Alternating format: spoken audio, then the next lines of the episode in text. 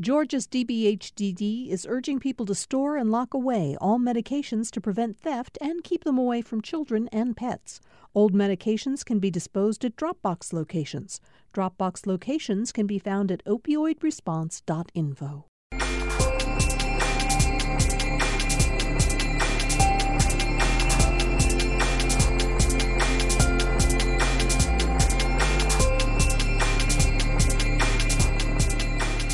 Not all superheroes wear capes, jump over buildings, or hail from Wakanda. And if you're near downtown Atlanta, you might run into some non traditional superheroes known as the Wonder Dogs. The nonprofit works with at risk kids by rescuing dogs in the neighborhood. Data from the Atlanta Humane Society reports that 70 million homeless animals are in the U.S. Only one out of every 10 dogs finds permanent homes, and the Wonder Dogs have rescued about 400 of them. Gracie Hamlin is founder of the program. She joins me in the studio with more about the organization. Gracie, thank you so much for coming in. Thank you, Virginia. I'm so honored to be here. Well, I thought you might bring some dogs. I brought you a picture of a dog. you brought me a beautiful, beautiful picture that one of the kids made. In fact, just tell us what do, what do you do? How do kids, dogs, how does this all pair together? What I've done is I, I've taken some kids that were really had nothing to do uh, and I saw a need for animals running all over our neighborhoods. And I've been rescuing dogs for 15 years. Kids save dogs, dogs save kids. So I gave him an opportunity to help me with these dogs. And how did you? Know, how did this even all start? Uh, basically, it was a, a spring day. I was outside gardening, and I saw a pack of kids crying, little babies, young ones from seven to nine. And it's in me to ask, you know, what's wrong. And they said there was a gang jumping them, and I my military, my whatever in me got jump in and check out what was going on. And sure enough, there was an encircled of a gang cheering seven year olds to fight. Oh. It reminded me of a dog fighting ring. It was the most heartbreaking thing I've ever seen. And after that, it didn't get better. I just started seeing so much anger and frustration uh, in the kids. And they had rightfully, because there was nothing to do, they were bored and they weren't being challenged. And I'm seeing these brilliant minds going to waste.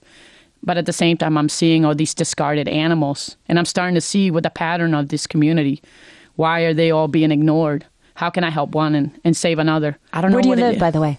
We're uh, well, when I started the program, it's in Peoplestown. Mm-hmm. Now we're in uh, Perkerson Park. Uh, we are moving to Lakewood next. We're in the areas that are considered shadows of Atlanta. Yeah. You know, and there are sadly way too many stray dogs uh, in our communities, just as there are so many stray kids without anything to do. So I thought, well, it'd be really cool. These kids are saving these dogs. I'm going to save a lot more dogs. By the time we're four years into this program, we're now looking at holy cow, these kids are really going to save these animals, but they're growing to become such compassionate, empathetic leaders because they're learning so much about caring for these animals, caring for each other. They become a, a family within this program. So you find street dogs and you kind of pair them with kids. What do they do? Do they walk them, feed them? Mm-hmm. What? Yeah, so uh, it's it's easy. Kids naturally want to save something, and in our neighborhoods, it's really easy to find strays running around. So they run to the house with a dog, and we get really excited. We check for microchip. We we check the community, see if somebody lost a dog, and we quickly network to basically get the dog out and um, then they start socializing. That was the really cool part is to see, you know, um, the animal and the child loving each other, uh, taking pictures, marketing that dog as needing a home, but at the same time, the kids were teaching, training them, feeding them, housing them, sheltering them, cleaning up after them, washing them, grooming. And the kids are building dog houses. Eventually, with the center, we'll have so many dog houses that people will know where to go to for a free dog house. And we've had dog houses stolen, even though they're free. How do kids find you? Uh, word of mouth. These kids, uh, they all want an opportunity, and especially we have jobs. These kids are not just learning to take care of animals; they're learning how to create an opportunity for themselves. So they see that they're making money, they'll come over and uh, ask for an opportunity. So you can pay them. Yeah, we pay. We they on top of rescuing dogs because we entrusted in the community by helping the animals. They trust us also with their lawns. So I give a kid a, a lawnmower. They go and cut their neighbor's yard. That um, that kid also gives uh, cuts the senior's yard. So it, it's a way to the community sees what relationships we're building. We're encouraging them to do the right thing, but also be paid a little bit because we got to be honest. We're talking about kids who don't have very much, And the thing that's going to keep them going is, is survival. Can you tell us about some of the children specifically that you work with or a connection that you've seen between kids mm. and a dog? Uh, the kids are all just beautiful. I think that all kids have the ability to love and want to be loved and, and want to share that. And um, the boys, especially my program, James, Gary, Gary on, Canigel, these kids in that environment they can be pulled away from what they want to do, which is be nice and be sweet. Um, but with this program, they have that choice. You know, they can choose. Okay, do, do I go the hard route or do I go the nice route? That's what I'm seeing with these kids.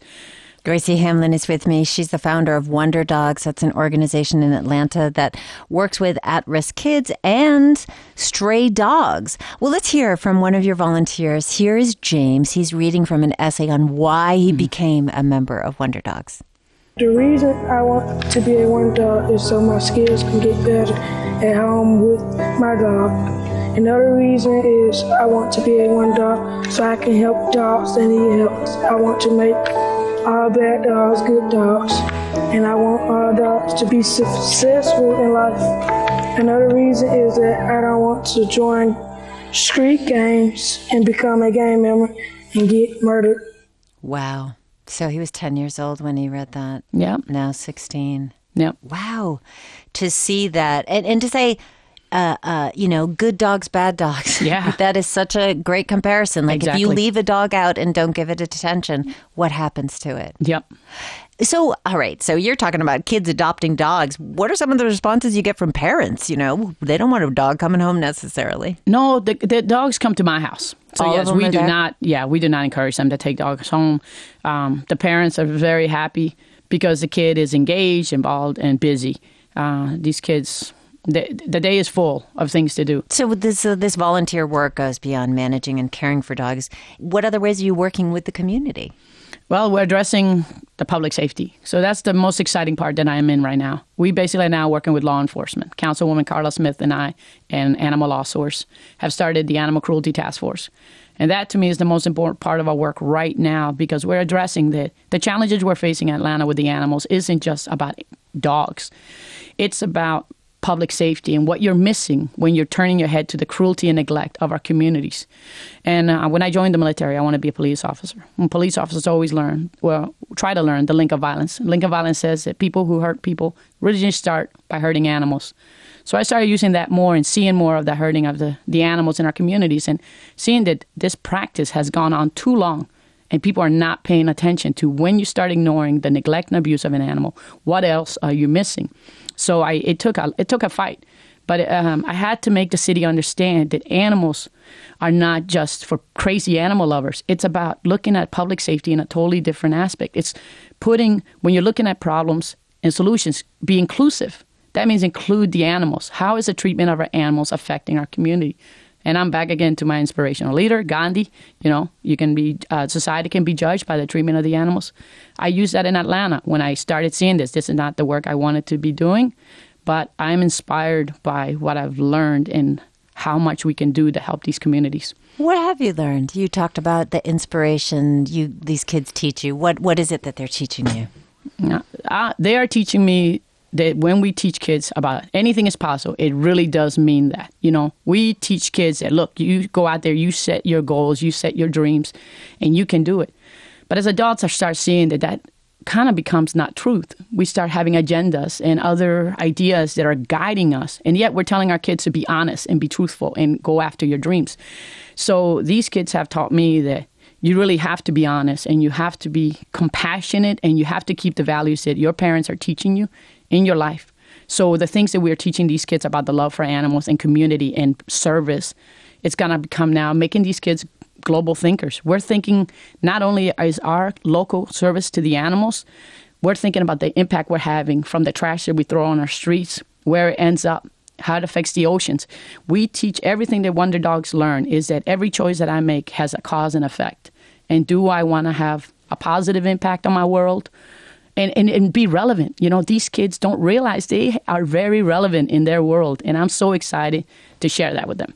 The, now the nonprofit, the Wonder Dogs, mm. is is currently fundraising five hundred thousand dollars through Georgia Cares to create this new headquarters that you were talking about in Fulton County.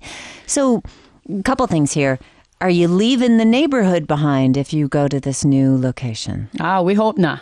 We are keeping our partners. We we are keeping our kids. We are uh, gonna figure out a way bicycles. There's so many nonprofits along our way that we can create transportation, bridging opportunities for all kids to come to the center. And I, I, I hope it does come true. Do you have plans to expand outside of Atlanta? If we can prove the success, you know, from the safety of the community standpoint, I believe that we can take this program anywhere and everywhere. Victoria Stilwell is on our board, and she's always talking about it in England, and England is always telling us, we want to see you here. So people are always asking that this work go farther, and it should go farther because the issues are national. The kids, they're saving local animals, but we are looking at the situation in our world and to be able to start them at young, thinking about empowering them at a young age about saving the animals locally. Imagine if everybody took that to heart and started saving their animals locally, how much it would blossom in a community. Yeah, how do we do we even know how many stray dogs there are out there? all over the world. Well, you talked about how, you know, kids are this resource that is getting untapped and sort of left behind. And a lot of people want to do something about that. You've done it. You're talking the talk, walking the walk. So for somebody else there who's listening and wants to help, what can they do? Uh, you mean locally? Yeah. Start with your backyard. A lot of us see that dog chained on the street, and and you're you know you want to help. Knock on that door. Meet your neighbor. You know, say, hey, can I help you? Don't approach it as a, as a problem. See an opportunity to meet your neighbor and offer them resources. I'm kind of imagining you walking down the street with a bunch of kids and a bunch of, like mm-hmm. the Pied Piper. Yeah, that's what they call me. I'm not sure I like that story. It was so weird. yeah, it's, it ends badly. but I want to thank you so much, Gracie Hamlin, for speaking with us. So nice to be here. Gracie Hamlin, she is the founder of Wonder Dogs. You can find more about the organization, including their fundraising campaign, at gpbnews.org.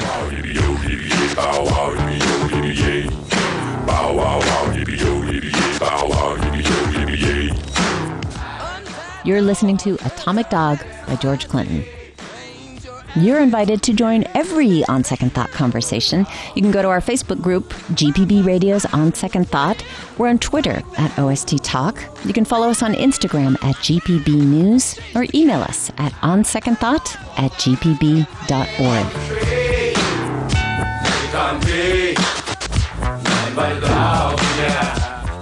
On Second Thought is produced by Amelia Brock, Leighton Rowell, and the Raven Taylor. Jesse Neiswanger is our engineer. Don Smith, our Dean of Grammar. Amy Kiley is senior producer. Sarah Shariari is managing editor of news for GPB. Our interns are Allison Krausman and Jake Troyer. Thanks so much for listening. I'm Virginia Prescott.